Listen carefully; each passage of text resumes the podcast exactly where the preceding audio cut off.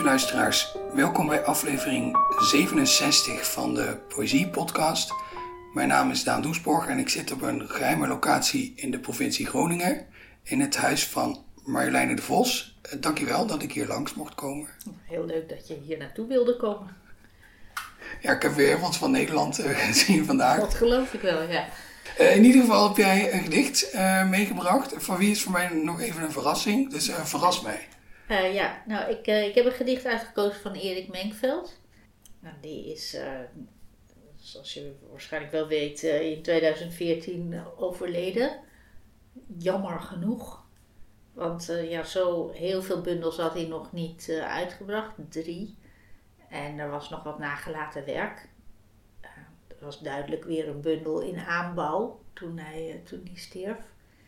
Maar ja, die was nog niet helemaal klaar. Dus wat dat precies, eh, hoe daar precies de vorm van zou zijn geworden, dat weten we natuurlijk niet. Ehm, en ik heb toen eh, de verzamelde gedichten ja, uitgegeven heeft van Oorschotse, maar eh, hoe, hoe heet dat dan? Ik was de bezorger van de verzamelde gedichten. En daarvoor heb ik dus ook al het, alles wat hij had liggen in, in dozen en schriften en zo allemaal doorgekeken. Wat heel leuk was. Want dan zie je heel goed hoe iemand werkt. Hè? Hoe, hoe hij bijvoorbeeld helemaal niet snel een gedicht losliet. En steeds maar weer opnieuw, soms na jaren weer een gedicht opnieuw oppakte en er weer aan begon te werken. Dus hij nam het heel serieus, dat zie je sowieso. En hij was dan ook blijkbaar best vasthoudend. En zijn gedichten zien er altijd wel eh, er zijn, zitten goed in de vorm, maar ook wel luchtig uit. Ze zijn ook vaak een beetje grappig of ja, nou, geestig. Ik vind het geestig. En vaak ook met verrassende eh, woorden en beelden. En er zit toch een heel diepe ernst achter. Dus dat vind ik een heel aantrekkelijke combinatie. Zal ik eerst het gedicht voorlezen? Ja, van goed. alles over. Dan, dan weten we waar we het over hebben. Het, het heet ehm, Verantwoordelijk.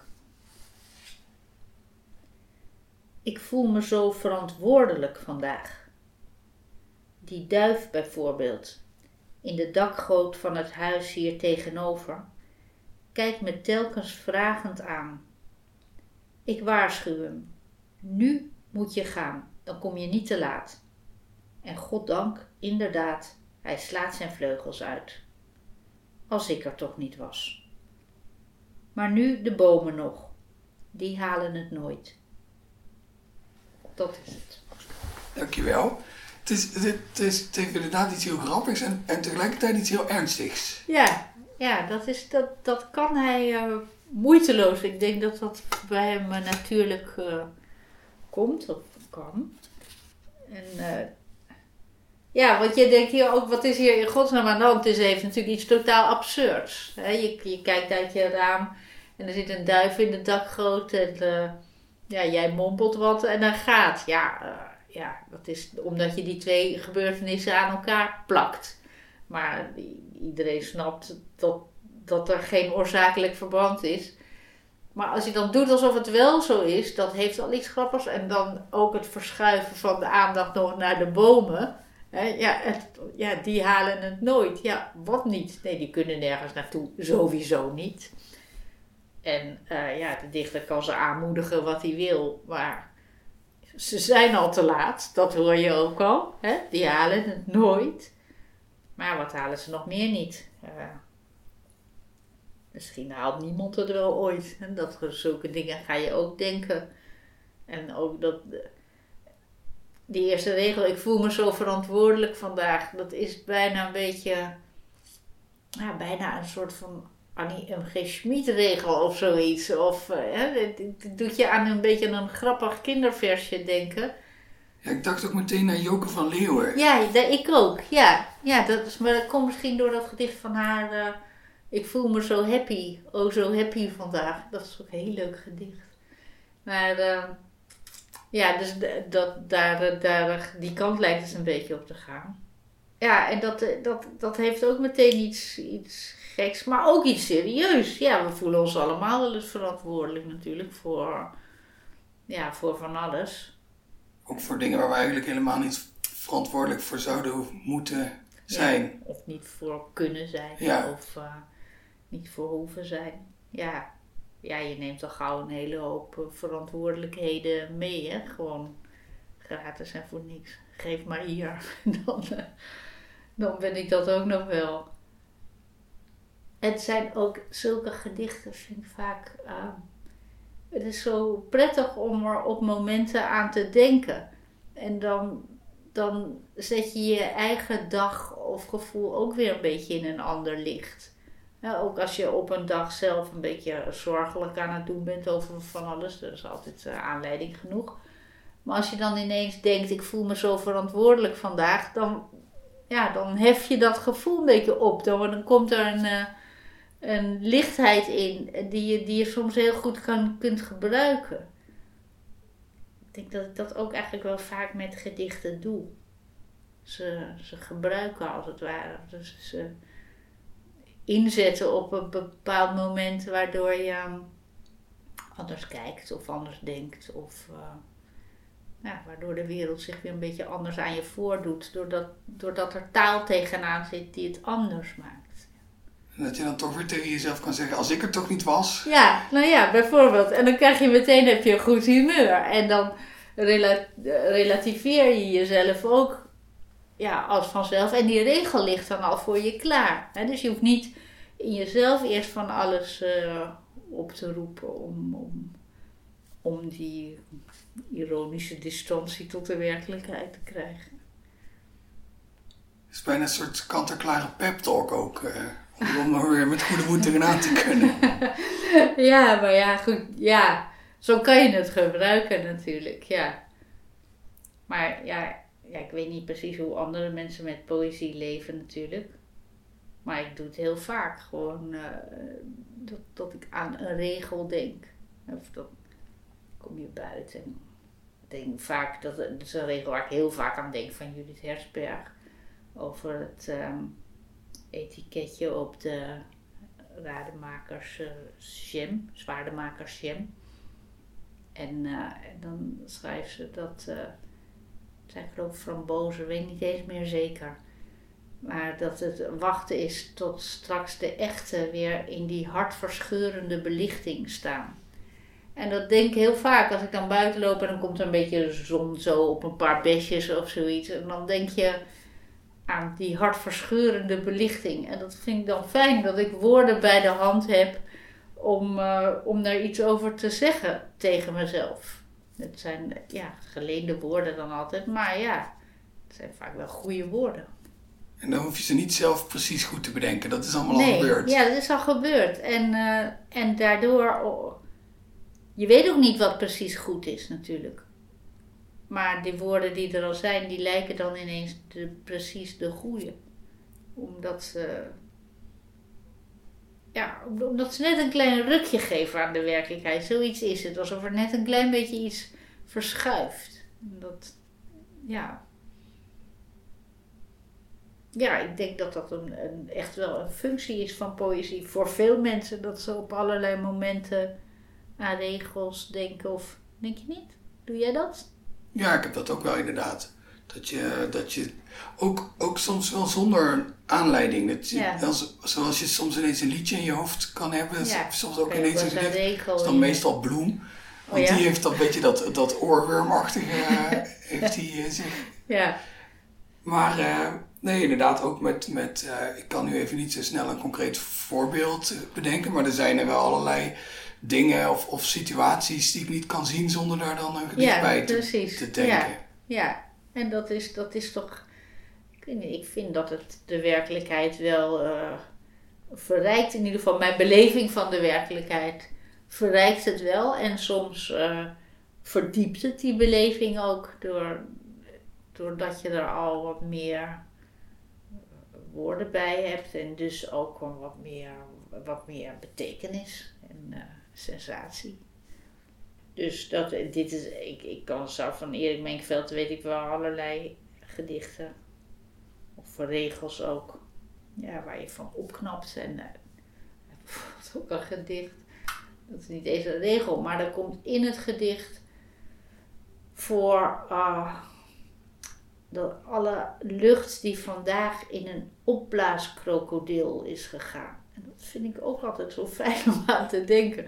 dat je zo, of, en, en, en stokjes van ijskoos die in het zand slapen de hele nacht. Dat, dat, dat gaat dan al, het is allemaal in een soort strandscène. Maar dan krijgt de werkelijkheid met allemaal heel gewone dingen, zijn het. Het is nou niet echt dat je denkt, uh, wat een uh, wat een bijzondere gevoelens. Of, maar het is wel het stilstaan bij juist al die gewone dingen. Dat, er, dat iemand een krokodil heeft opgeblazen. En dat al die stokjes daar de hele nacht in het zand liggen te slapen. De, dan komen er veel meer details tevoorschijn. Dat is natuurlijk ook heel vaak zo. Het idee alleen al dat er waarschijnlijk nu ergens op, op aarde iemand een, een opblaaskrokodil op aan het blazen is. Dat vind is wel ontmonterend? Ja. ja. ja. Ik, ik hou wel echt van die, uh, van die gedichten. Het is heel jammer dat hij niet meer heeft kunnen, niet meer heeft kunnen schrijven.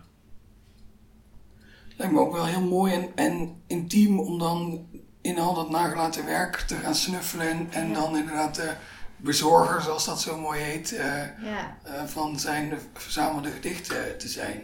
Ja, dat vond ik ook wel hoor. Ja, het is ook intiem. Want normaal gesproken, dat soort dingen krijg je natuurlijk niet te zien.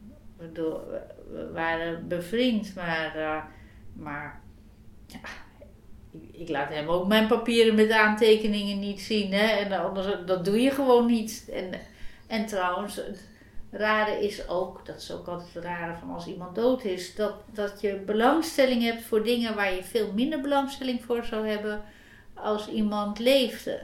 Hè? Van je levende vriend, dan ga je echt niet in volle aandacht zijn aantekenschriften door zitten bladeren. Waarom zou je dat doen? Je praat liever gewoon met elkaar. Of, maar als hij er niet meer is, dan, dan is het heel fijn eigenlijk om dat te doen. En, en dan, dan heb je ook je volle aandacht bij alles wat daar gebeurt. En denk je, zo deed hij dat en zo was hij dus. Dat vind ik soms wel eens jammer, ja. De aandacht die je opbrengt voor een dode bedoel ik, in vergelijking met de aandacht die je opbrengt voor de levende. Dat is niet allemaal altijd in perfect evenwicht. Nee. Niet gelijk verdeeld. Nee, dat klopt. Je hebt dat toch altijd zo'n soort. bekruipt je ineens zo'n soort spijt dat je er niets van hebt gemaakt. Dat je er misschien van had moeten of had kunnen maken. Ja, ja dat, of dat je iemands essays ineens leest is dan heel goed. En denk je, god, daar had ik het nog heel graag met hem over willen hebben. Maar dat heb je niet gedaan. Terwijl dat had best gekund natuurlijk. Je had de gelegenheid. Maar je hebt er niet te baat genomen. Maar ja, dat is jammer. Maar als je eraan denkt dan wat je dan nu allemaal niet doet, wat je zou kunnen doen, ja, dat, dat weet je dus niet. Hè? Dat is duizelingwekkend. Want uh, ja, ja, daar is geen einde aan. Dus er is gewoon ook niet zoveel aan te doen. Nee, en, en inderdaad, als je nu dan van iedereen die wel nog leeft, voortdurend uh, diepe gesprekken over hun essays moet hebben, dan kom je ook nergens meer aan Nee, dan ben je daar de hele tijd mee bezig. En dat zou ook een beetje overdreven zijn misschien. Ja, verder niet. Weet nooit. Soms denk je misschien zou je gewoon heel weinig vrienden moeten hebben en daar veel aandacht aan besteden. Maar misschien zouden die daar helemaal niet op zitten te wachten. Je moet wel een beetje van twee kanten ja, komen. Ja, ja, dat jij de hele tijd uh, de spotlights op ze richt. Maar, uh, maar goed. Maar toen, uh, ja, de, de Maria Vlaar, de vrouw van Erik, die had alles wat naar haar idee met Eriks werk te maken had, allemaal in dozen gedaan. En, dus ja, we hadden de auto geheel en al vol met dozen. 15 of 20, ik weet niet, grote dozen. Ja, daar kwam in zekere zin een heel leven uit. En ik bedoel, maar een deel van het leven natuurlijk. Maar ik heb toen ook echt een poos het gevoel gehad dat ik mijn avonden weer met Erik doorbracht. En dat, dat, dat was ook heel leuk daaraan. Dat was, dat was denk ik een jaar later. En dan, dan kom je weer helemaal in een tijd dat iemand nog volop uh, leefde en actief was. En, en dat je naar je gevoel toch praat over hoe, hoe het gaat, poëzie schrijven. En, uh, en nou, poëzie ook goed waarom je een bepaalde regel veranderde of er niet tevreden mee was. Of uh, dat ga je, je gaat een beetje meedichten op die manier. Dat is ook leerzaam en gewoon heel ja, fascinerend om te doen. En is het dan ook lastig, dat stel ik me zo voor, om op een, gegeven moment moet je ergens een streep trekken van nou dit gaan we wel publiceren en dit niet. Ik kan me voorstellen dat je dan, je, zit er natuurlijk tegelijk als, als vriend, als liefhebber, uh, maar ook als, als iemand die, ja, die, er, die, er, die er kritisch naar moet kijken. En misschien dat dat, komt dat wel eens met elkaar in conflict, die, die drie rollen? Ja, dat was natuurlijk een beetje lastig. Ja, het gepubliceerde werk is niet zo'n probleem natuurlijk. Hè? Die drie bundels die zijn er gewoon al. Maar dat nagelaten werk, ja, daar, uh, daar was het wel een beetje kiezen. En, en ik had ook nog uh, floppies van uh, wat er in zijn computer zat. Dan, daar zat ook een mapje in van uh, nieuwe gedichten, nieuwe gedichten definitief. Maar die mapjes die spraken elkaar ook weer een beetje tegen. En er lag een uitdraai met gedichten. En dan was het ook allemaal weer net een beetje anders. Dus dan, dan is het lastig om de, te kiezen wat de definitieve versie zou moeten zijn. Maar ik had wat dat betreft niet zo zwaar. Want uh, er was niet heel veel totaal ongepubliceerde poëzie waar ik nu alsnog van moest denken, moet dat niet toch? een heleboel was wel uh, voorgepubliceerd in tijdschriften. Dus kan je toch denken, nou ja, dat heeft hij goed genoeg gevonden om in een tijdschrift te zetten. Dus dan kan je het nu ook wel gewoon opnemen. Dat zijn dan toch uh, afvalgedichten. Ook al zou die er misschien nog aan hebben getrokken of geschoven. Maar goed, het kan. En er waren er maar echt een paar die hij zelf terzijde had gelegd. Waarschijnlijk ooit. Uh, waarover enige aarzeling bestond. Dus dat, ja, daar, daar kwam het wel uit. En ik heb ook nog wel eens aan iemand anders gevraagd: van, wat vind jij? Hè? Zou je dit doen? Nou, dus dat, dat viel me heel erg mee. Want ja, dat kan natuurlijk heel ingewikkeld worden. En soms wordt een dichter ook niet bepaald een dienst bewezen als er na zijn dood na haar dood nog allerlei onafwerk uh, gepubliceerd wordt. Ja, of een hele riem uh, jeugdgedichten. Ja, vooral die jeugdgedichten, dat is vaak een crime. Hè? Dat, dat je denkt, ja, die zijn niet voor niks nooit verschenen. Dat was gewoon niet zo goed. Dat is niet erg, maar waarom moeten we het dan nu alsnog gaan lezen? Dat hoeft ook niet. Ja, het lijkt me heel. Uh, nou ja, goed, als, als, er niet zoveel, als er niet zoveel is en het is inderdaad voor een deel al in feite geautoriseerd door zo'n ja. publicatie in. Uh, ja. in een tijdschrift dan, uh, dat, dat is dan mooi meegenomen. Maar ja. het lijkt me ja, toch echt inderdaad wel lastig werk als, als, er, echt, als er echt heel veel ligt. Waar, je, waar je dan die streep trekt. Dat is wel een, soort, een soort daad die je doet over iets heel intiems van iemand die er niet meer is om zijn goedkeuring of afkeuring over die daad uit te spreken. Ja, dat kan heel erg zijn. Maar goed, ik ben dus eigenlijk uh, aan, aan deze nadigheid ontsnapt. door de aard van, uh, van de nalatenschap. Gelukkig, ja. En, en dit gedicht dat je las, uh, is dat het een van die bundels of is dat een ja, van die... dat is een gepubliceerd gedicht, ja. Ja, en die laatste bundels staan ook nog echt wel, of de laatste dus niet gepubliceerde bundel, die bundel in aanbouw. Daar zitten veel mooie gedichten in. Ja, ik denk dat het nu niet meer zo erg dat ze eerder niet gepubliceerd waren. Want nu staan ze in de verzamelde gedichten en daarmee zijn ze dus gewoon, uh, ja, bestaan ze. En kan je zeggen dat is gewoon een gedicht van Erik Menkveld. Dan hoef je er nooit meer bij te zeggen. Een nagelaten gedicht.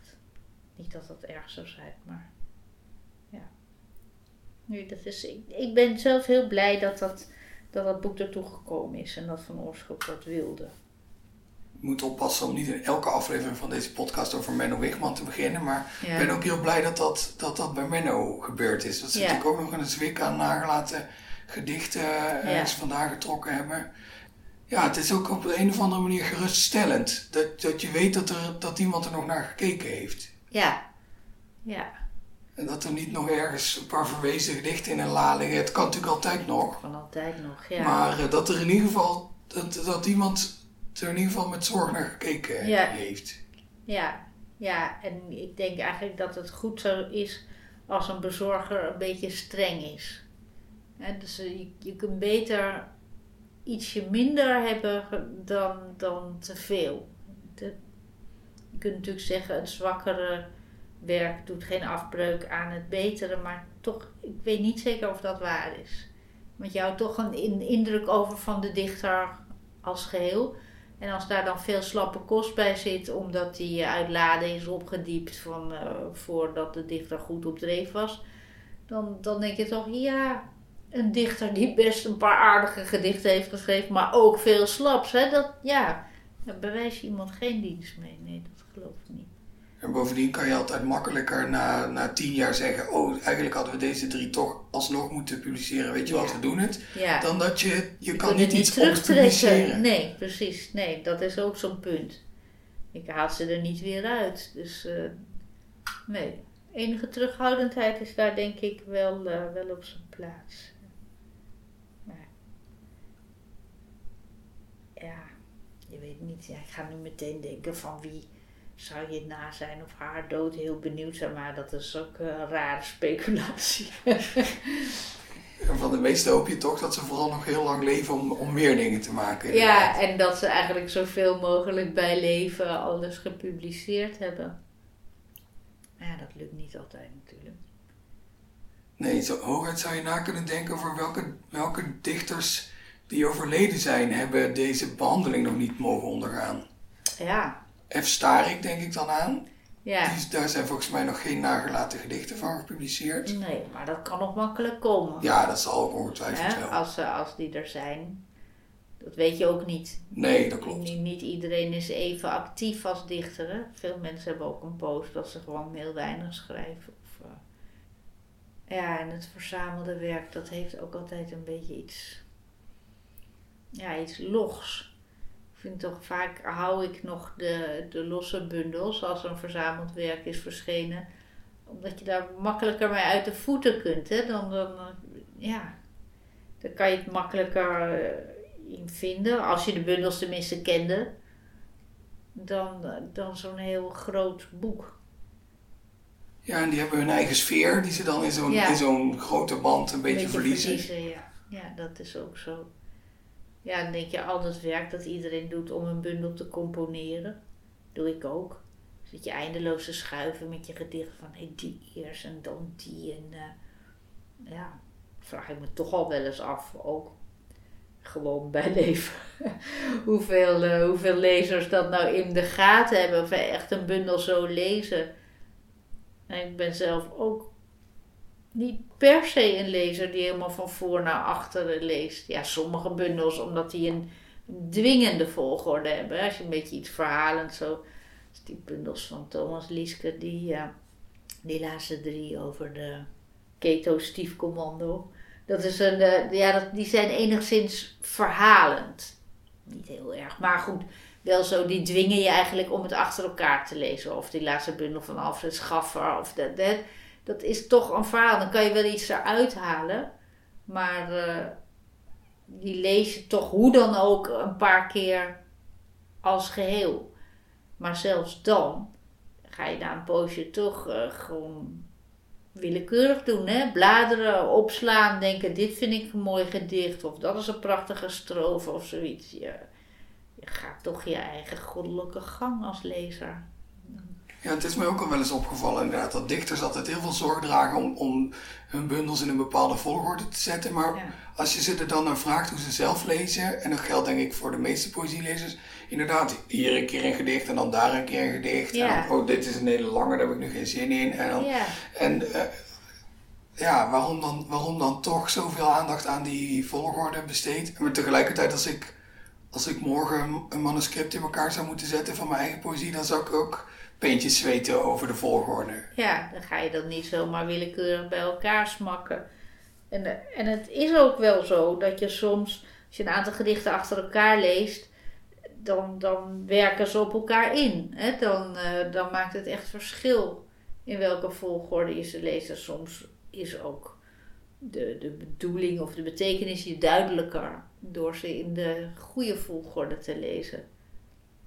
Maar op den duur hou je het nooit vol. Nee, dat is iets. Uh, en dat is toch heel anders dan met een roman.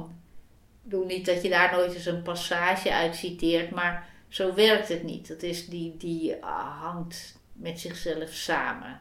Dat, uh, dat is anders. Je, ook als je een boek over gaat lezen, ga je ook niet kriskras lezen bij een roman.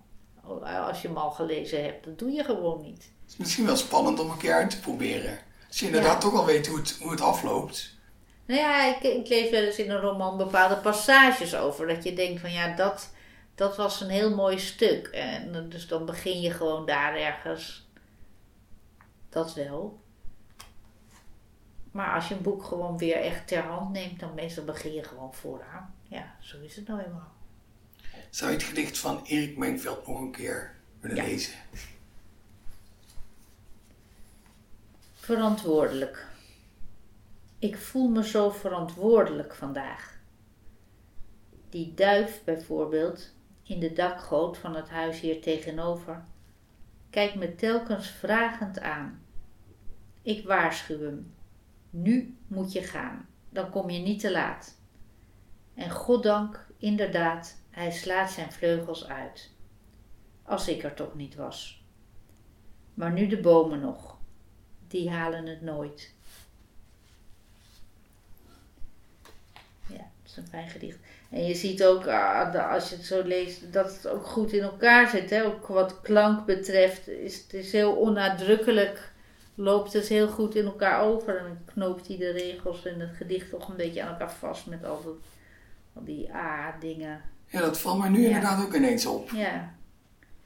Ja, ja, de eerste keer hoor je het niet, omdat je dan, dan, dan let je toch meer op de betekenis. Hè? Je probeert het in eerste instantie te volgen. En, en de tweede keer hoor je al wat meer hoe het gedaan is. Ja, ja op zich ook dan weer een pleidooi om gedichten meerdere keren te lezen. Nou ja, het moet eigenlijk altijd. Ik, ik heb geloof ik nog nooit een gedicht in één keer begrepen. Of de eerste keer werk ik me vaak naar het eind en dan begin ik opnieuw en dan, dan is het er. Ja dat vind ik ook altijd de grote moeilijkheid van poëzie voorlezen. Ik denk, ja, al die arme mensen in de zaal, die moeten dat nu allemaal in één keer gaan begrijpen, ook nog zonder tekst erbij. Dat is toch bijna niet te doen. Ja, welke gek dat bedacht heeft. Ja, dat dat geweldig is. En dan zeker, veel poëzie is best uh, moeilijk, bemoeilijkend, expres. En daar, daar, dat is niet verkeerd, maar dat is niet ideaal voor voordracht. Als je de zon en de zee springen bliksemend open. Ja, dat laat zich wel voordragen. Hè? De zee, de zee klotst voort in eindeloze deining. Dan voel je wel hè, dat, dat lekkere ritme, dat dat werkt voor een zaal. Maar ehm, ja, een gedicht van Favri, hoewel, die las ontzettend goed voor. En dan lag de hele zaal ademloos aan zijn voeten zonder dat iemand het meteen begreep. Maar je, voelde gewoon dat er heel veel betekenis was. Ook al had je die niet meteen helemaal te pakken. Dat was toch wel.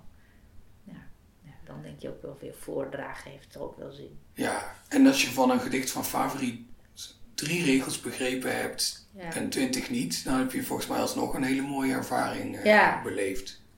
Ja, ja, eh, zeker. Heb, heb je hem wel eens horen voorlezen? Of op een uh, geluidsdrager? Of, uh, ja, dat denk ik wel. Maar live uh, aan live, dat kan bijna niet, want daar ben jij te jong voor. Maar, maar er zijn denk ik wel opnames van. En dat hij, hij las heel, heel rustig. En heel mooi. Mooie stem. Ja, het is een aparte kunst. Ja, ik vond dat bij Lucibert ook echt een openbaring om hem voor het eerst te horen voordragen. is geweldig natuurlijk. en er gebeurt echt iets met die gedichten, die gaan helemaal open ineens. Ja. Ja, ook als je het niet begrijpt, dan luister je er nog gewoon heel graag naar. Hè? Ja, een solide aap drinkt, murmelend palm in de oase. Ja, ik kan dat echt geweldig. Ja, heerlijk, gewoon zo'n heel plaatje van hem... Uh, af te luisteren. Er zijn echt wel een aantal dichters die gewoon heel goed kunnen voorlezen. Anneke Brassinga kan ook heel goed voorlezen. Dat is ook echt een genot om naar te luisteren. Ja, Ja, klopt. Eh, over heel goed voorlezen gesproken, je hebt ook een gedicht van jezelf meegebracht. dat moet ik nu ook eens heel goed voorlezen. ja. Dat is een gedicht dat heet eh, Reisdoel. Heeft iemand mijn leven gezien? Het is verdwaald. Op weg naar ergens plotseling linksaf gegaan. Het koos een pad, het pad koos haar, het ging. Het kwam wel telkens aan, maar waar? Het bleef steeds onderweg, verstrooid op zoek naar waar vandaan de reis begon. Daar staat het lang verlaten doel, het oude huis. Daar hoort het thuis. Maar zie haar wegen krullen op de kaart. Mijn leven dwaalt zo sierlijk. Elke omweg lijkt de moeite waard. Dankjewel. Eh uit je nieuwste bundel, Hoe Ja. verschillig, van Ja. vorig jaar geloof ik. Ja, En waarom heb je uitgerekend dit gedicht uit die bundel gekozen om hier te Ja. lezen? Nou dat is niet zo makkelijk, want eh, als je zegt kies een gedicht, dan, dan weet je meteen totaal niet meer wat je nou eens zal kiezen. Dat is een onmogelijke vraag. Ja, dus, eh, nou goed, dus daar horen dan ook meteen een aantal praktische dingen bij. Het moet niet heel lang zijn, want dat is vervelend als je naar moet luisteren. Als het voorgelezen wordt, en dan raak je hoe dan ook zeker de draad kwijt. Er moet een beetje klank in zitten. Het moet ook niet te ingewikkeld zijn, want dan, nou ja, wat ik al net zei, luisteren naar voorgedragen gedicht is al moeilijk genoeg. Dus dan moet je het ook niet te, te duister maken.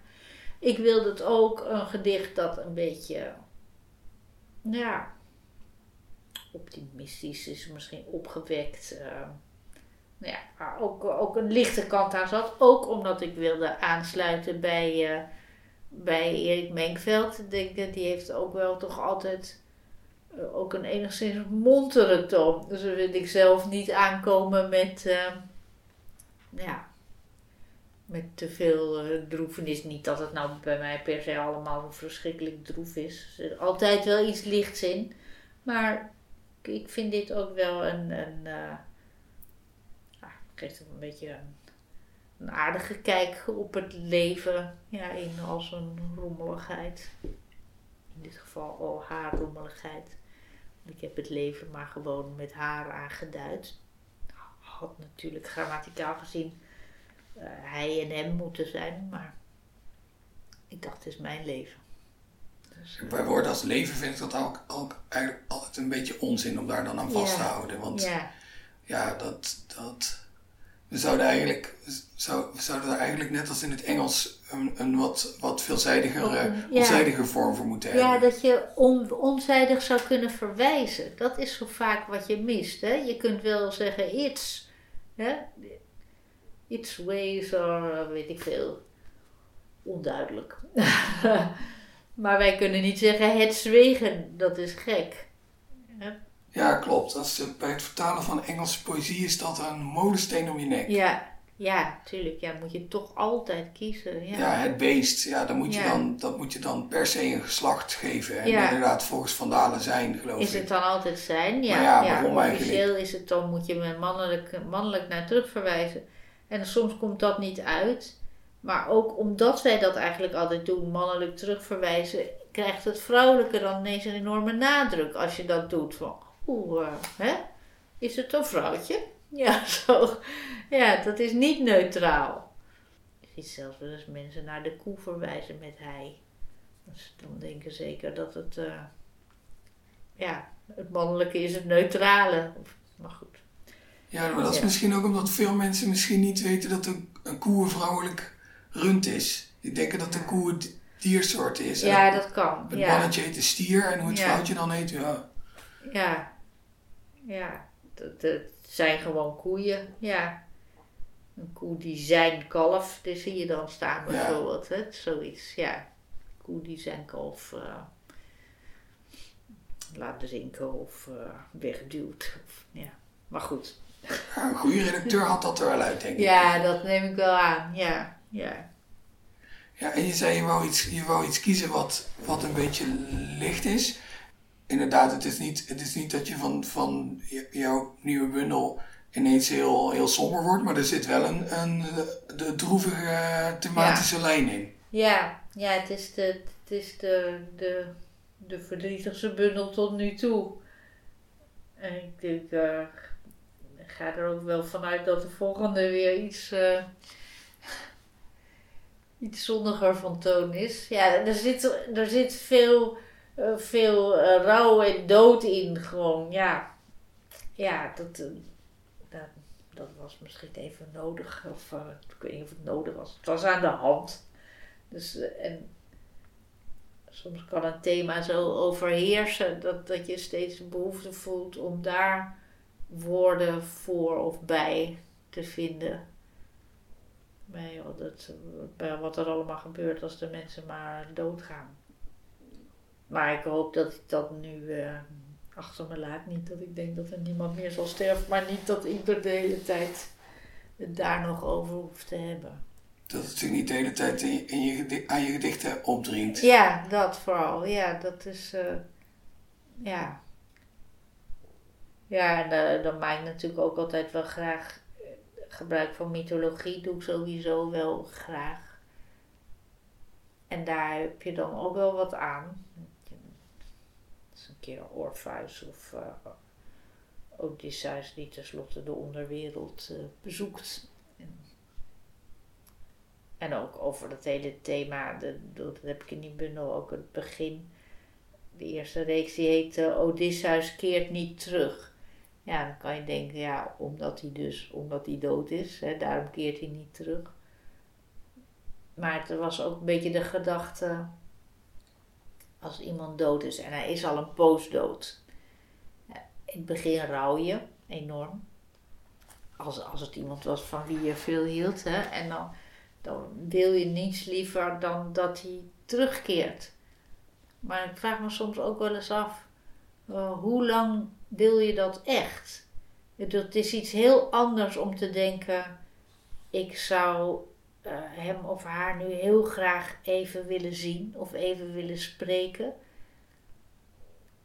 dan dat diegene werkelijk weer terug zou keren en weer de eigen plaats in het leven zou opeisen. En dat je dan toch merkt dat alles lichtelijk verschoven is op den duur. Er is niet, ja, je kunt wel zeggen, ja, we bewaren de lege plek, maar dat doe je eigenlijk niet die, uh, dat is maar een, tijdelijke affaire. En dan, dan is er eigenlijk ja, wel en geen lege plek meer. Is, nou ja, dus de, die ingewikkeldheden, daar had ik die eerste reeks, ja, laat ik Odysseus terugkeren, maar ook, maar dat helemaal niet zo gelukkig is. Dat, dat, ja, de vraag is wie, wie is dat?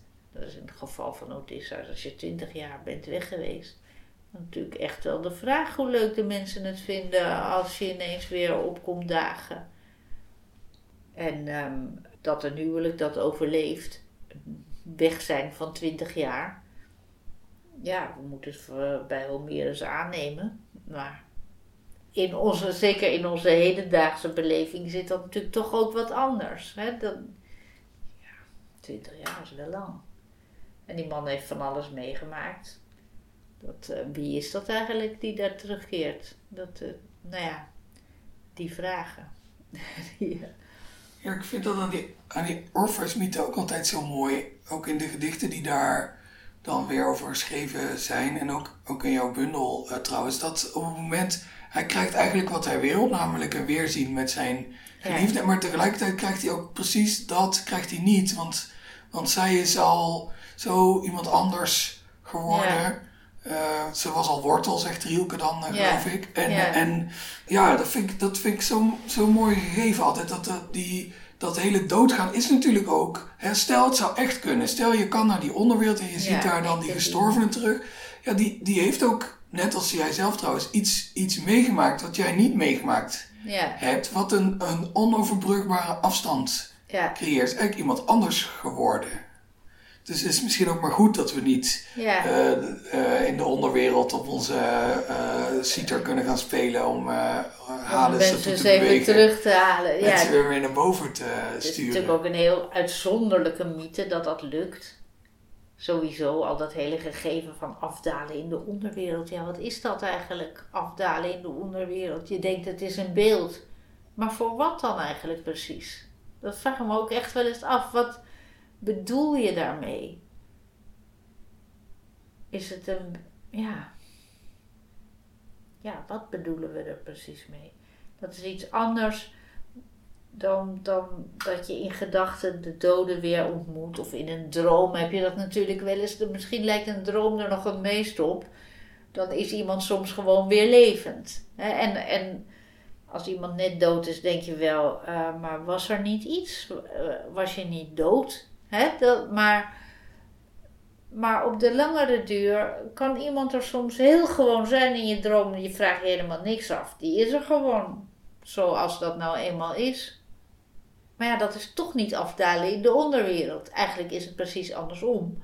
De dode is opgestegen naar de wereld van de levenden. Die is gewoon er zomaar eens even bij komen zitten.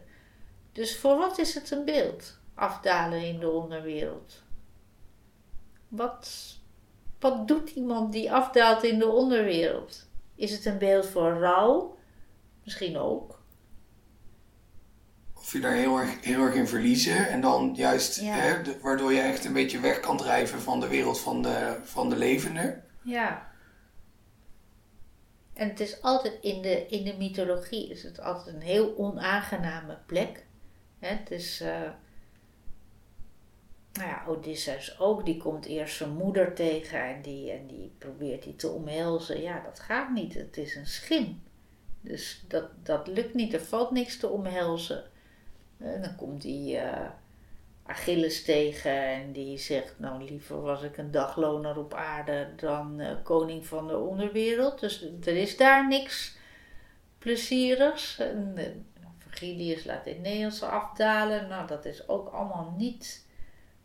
Het is nooit een plek waar iemand zou willen blijven. Hè? Dus heeft het ook niet per se leuk Nee, daar. niet per se. Nou ja, goed, of het al helemaal op het laatst dan nog. eh, als het daar bij de gelukzalige komt. Maar ja. Nee, daarvoor is het natuurlijk helemaal vreselijk. Die hele gang. Ja, je praat er wel over, over onze omgang met de doden. Rodilke heeft het er veel over. Maar wat het precies is. Die heeft ook dat prachtige gedicht over die eh, jonge geliefde die eh, ook ontzettend naar het dodenrijk verlangt. Dat is eigenlijk Ja. de uitzondering een beetje, Ja, hè, dat ja gedicht. die, die echt al ja, daarheen gaat om daar juist haar licht te verspreiden. Of haar, ja, en, en die is ook een soort zegen voor de doden. Ja, hè? en die, die vo- zich ook met alle doden ineens heel erg verwant voelt. Ja, Omdat zij haar ja. in hun midden hebben. ja. ja, of voelt hij zich dan met alle doden verwant omdat die van haar houden? Is ook in dat gedicht, weet je dat niet helemaal precies? Wie zich zo verwant voelt met wie? Ja. Ja, dat zijn wel... Ja, het is raar terwijl je tegelijkertijd denkt, waar hebben we het over? Dat weet je helemaal niet. Je kunt het helemaal niet uitdrukken in andere bewoordingen. En toch is het op een of andere manier fascinerend. En, eh, en wil je het er wel ja, over hebben, misschien niet eens, maar je wil er wel over lezen of over dichten. Dat, dat wel. Dat is misschien ook het, juiste kracht van ehm, mythologie en van poëzie. Dat je dat aanwezig kan stellen, een onderwereld of een, een dodenrijk. Ergens waar de doden zouden zijn. Ik, ik wou bijna zeggen, bij daglicht denk ik daar niet aan. Maar dat is natuurlijk niet waar. Dat doe je wel, want, want je leest dan die poëzie. Maar het, het is niet iets waar je voortdurend mee leeft. Hè? Met dat gedachte, die gedachte van er is een, een dodenrijk. Of eh, als de doden onder elkaar zijn of zoiets. In een gewoon gesprek zou dat heel gek zijn om dat tegen elkaar te zeggen. Maar in een gedicht kan het wel. En dan wil je het ook. Ja, Ja, en dan heeft het zo'n zo'n ongrijpbaar, iets ongrijpbaar fascinerends. ja, Ik moet ook denken aan dat gedicht van Neeltje Maria Min. Ben jij het, vroeg ik de dode die in de deuropening stond. Iets donkers bewoog in het donker. Ik ben het. Ik ben het. Ja, wie anders haalt het in zijn hoofd om in het holst van de nacht zijn opwachting te maken. Mijn hand vond zijn wang. Zeker een week niet geschoren, maar hij was het. Hij was het. Oh, Zo'n ontzettend. Al, het gegeven alleen al. En Ja. dat zo iemand dan inderdaad ongeschoren is. Ja. Want stel ik me dan voor, want je kan je daar niet scheren. Nee. Maar, maar waarom eigenlijk niet? En, en het Ja. is zo'n simpel gedicht, maar puur dat, dat Ja. prikkelende gegeven van inderdaad contact met de doden, dat maakt het mateloos fascinerend. Ja, fascinerend, ja. Maar waarom is inderdaad ook, ja, Ja, ook, nou ja, het is misschien ook wel dat je, dat ze er allemaal ook wel naar verlangen om contact te hebben met de dood. Dat wil je natuurlijk. De- het, het allerergste van de doden is dat ze er echt niet meer zijn, precies. In die beroemde regel van Vasalis. En niet het snijden doet zo'n pijn, maar het afgesneden zijn. En dat is ook gewoon zo. Het afgesneden zijn, dat is het erge.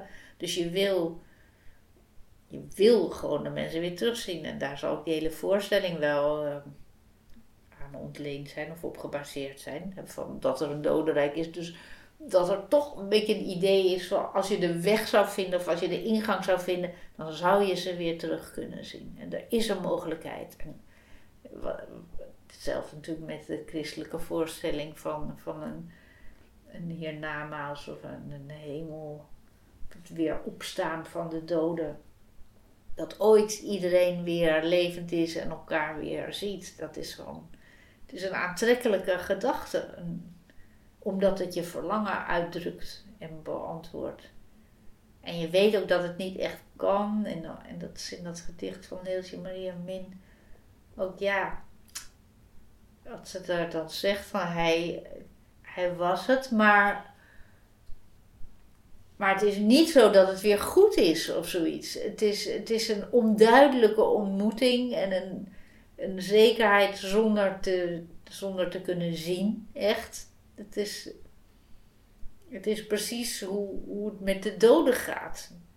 Niet zoals het met de levenden gaat. Ook al hebben ze dan een ongeschoren wang, wat een heel erg goed detail is. Ja. ja, maar ook dat die wang en die hand er dan voor nodig zijn om, om die identificatie te ja. kunnen maken. Want het is niet, hè, er staat een dode in de deuropening, dat is blijkbaar dan meteen duidelijk. Maar niet wie het is. Ja, nou ja, dat is wel een soort vermoeden. Hè? Ben jij het, vroeg ik de dode Ja. die in de deuropening stond. Vervolgens komt daar antwoord op. Ja, Ik ben het, maar die stem is ook niet genoeg om het zelf te geloven. En dan, dus de uitwisseling heeft ook heel... Het is eigenlijk bijna alleen maar onzekerheid. En dan, op het moment dat die zekerheid er wel is, is het gedicht ook afgelopen. Ja. Dus het is ook een soort heel ja. vluchtig, bijna betekenisloos contact met die Ja, doden. de lezer blijft natuurlijk ook in onzekerheid achter. Want wie is dat dan? En wat is er dan vastgesteld? Ja, dat, dat weet je als lezer helemaal niet. En dat is juist ook heel sterk eraan. Ja. ja, ja, goed gedicht. Goed dat je dat uit je hoofd kent. Ken jij heel veel gedichten uit je hoofd? Ja, niet heel veel, maar een paar die me heel dierbaar zijn, Mhm. wel. Eh, dus deze. En, eh, maar ook, het is, het is ook wel een, een kort gedicht met een, met een eenvoudige structuur. Dat helpt natuurlijk ook ja, wel. dat scheelt. Dat, dat Orpheus gedicht van Rielke vind ik ook heel mooi, maar Ja, dat is veel te lang. Ja. Ja, het zou, ik zou het wel Ja. kunnen waarschijnlijk als ik er echt op zou studeren. Maar ja, maar hoe lang zou je het dan in je hoofd houden? ja, wanneer heb je er wat aan? Kijk, dit kan je zo in een gesprek nog wel even laten vallen. Maar je gaat niet dat hele Rielke gedicht citeren. Maar goed, dat hoef je ook niet in een gesprek. Je kunt het ook voor jezelf. hè, is het soms fijn om gedicht. Maar nee, van Rielke, dat ken ik ook. Alleen maar, alleen maar regels eruit. Ik denk altijd aan uh, Sie war schon nicht meer diese blonde vrouw. Dat is datzelfde, want ze was niet meer degene die ze was bij leven. Ja. Ja, dat is een geweldig gedicht. Ja, ook gek eigenlijk dat er, bij mij weten dan, maar ik ben absoluut geen expert, dat er ook geen mythologieën zijn waarin mensen die overlijden ook, ook gewoon echt niet meer zijn. Eh, overal is, er is een soort wereld en je kan er wel in of je kan er niet in. ja. En hij is boven of hij is beneden. En, en, of ze komen juist weer terug op aarde. Maar, maar een absoluut verdwijnen, dat... Nee, Ja, dat daar- hoort niet bij de mythische voorstellingen. Nee, dat Daar probeert nou niemand ons te leren. bij dat, dat er dat er wel een mogelijkheid is. Alleen, ja, dat, alleen dat is geen mogelijkheid. Dat is toch eigenlijk, want dat is ook, kijk, het, het mislukt Orpheus ook. Het lijkt te kunnen lukken, maar uiteindelijk maakt hij toch niet iemand weer levend. De enige die daar uh, geslaagd is in alle mythologieën zo ongeveer, denk is uh, Jezus. Die maakt Lazarus gewoon weer levend. En het dochtertje van Jairus ook. Dus die maakt, die maakt weer mensen levend. En dat is natuurlijk een heel groot verlangen dat dat zou kunnen. Maar in de Griekse mythologie lukt dat nooit. Dat kunnen ze wel eventueel opzoeken. Maar, maar zelfs Orpheus, die drempel kan hij toch niet over. Of gaat hij niet over, hè, net hoe je wil. Maar het gebeurt niet. En dat lijkt me altijd heel realistisch, ja. Ja, en zelfs van Lazarus weten we eigenlijk niet of hij daar wel op zat te wachten en, en, en wat voor. Nee. Uh, hè, misschien was hij ook al een soort, uh, soort wortel geworden. En uh, ja. zijn zussen dachten, ja, had hij het maar niet gedaan. Ja, had hem laten liggen. Ja, in, in die roman van Willem Brakman, De Gehoorzame Doden. Dat gaat over de opwekking van Lazarus. En dan is het ook echt, ja, dat Lazarus is helemaal niet zo blij met dit wonder dat aan hem verricht is. En dat hij daar als stinkend, dat staat daar geloof ik ook in, hij riekt al. Ja, dus dat is echt, ja, het is echt een lijk dat weer, weer wordt opgewekt. Ja, hm. ja, een gek verhaal. En dan merk ik ook, ik heb in deze bundels, zoals ik al zei, dat gaat best wel over dood en zo wel Orpheus een keer gebruikt, maar niet, uh, niet Lazarus. Dat vind ik helemaal niet zo'n aantrekkelijk visioen. dat, eh, dat zie je bij je eigen doden toch liever niet. Komt misschien ook door, die, door al die middeleeuwse schilderijen met van die, van die priesters die hun neus uh, dicht Ja, ja, onder de zon bij staan. Van, ja. ja, god, die arme man. Ja, het is ook raar om het zo te gaan bekijken, maar goed. Ja, het was niet helemaal waar het verhaal over ging, nee, denk ik dan. Maar... Nee, precies. Het gaat alleen maar om ja, macht over leven en dood. Dat is het punt natuurlijk, ja.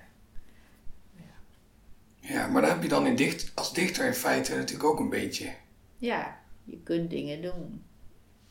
Nou ja, wat Neeltje Minda ook doet, laat die doden daar wel weer staan. Maar ze hoeft natuurlijk niet, het is geen roman, dus ze hoeft niet allerlei realistische details te gaan invullen. Of, uh, nou ja, dat hoef je in een roman trouwens ook niet. De, de verbeelding kan een hele hoop tot stand brengen natuurlijk. Binnen grenzen. Want de vraag is wat er tot stand wordt gebracht. Ja, dat is ook de kunst natuurlijk van het gedicht om die vraag overeind te laten. Ja, nou ja, en het blijft, uh, blijven woorden toch, hè?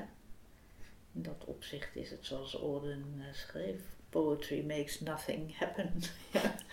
ja, het is, uh, het is niet meer dan het gedicht. Ja, de Kouwenaar doet ook niet anders dan al maar het woord vlees te laten worden. Maar ja, ja, oké. Voor de duur van het gedicht is het allemaal zo. Maar daarna is het gewoon niet meer zo. Zou je je gedicht uh, nog een keer ja. willen lezen? We hebben het er eigenlijk helemaal niet over Nee, we hebben het eigenlijk alleen maar gehad over precies de thema's die je in dit gedicht dan niet. een speciale gedicht gekozen waar het dan niet de hele tijd over dood gaat, maar over het leven. Ja, nee. En waar is... gaan we over zitten praten? Ik neem de schuld hiervoor volledig op me. Oh, braaf. Ja, goed. Dan lees ik toch nog dit gedicht dat over het leven gaat, hè? Nog een keer. Reisdoel. Heeft iemand mijn leven gezien? Het is verdwaald. Op weg naar ergens plotseling linksaf gegaan. Het koos een pad, het pad koos haar, het ging. Het kwam wel telkens aan, maar waar? Het bleef steeds onderweg, verstrooid op zoek naar waar vandaan de reis begon. Daar staat het lang verlaten doel, het oude huis. Daar hoort het thuis maar zie haar wegen krullen op de kaart. Mijn leven dwaalt zo sierlijk. elke omweg lijkt de moeite waard. Dankjewel. Echt over het leven. Ja. Daar sluiten we dan uh, mee af. Uh, dit was aflevering 67 van de Poëzie Podcast. Dankjewel Marjoleine de Vos dat ik uh, hier langs mocht komen. deze podcast wordt gemaakt door mij, Daan Doesborg, in samenwerking met de Stichting Literaire Activiteiten Amsterdam. De muziek bij deze podcast werd gemaakt door Bart de Vrees. Heel hartelijk bedankt voor het luisteren en graag tot de volgende keer.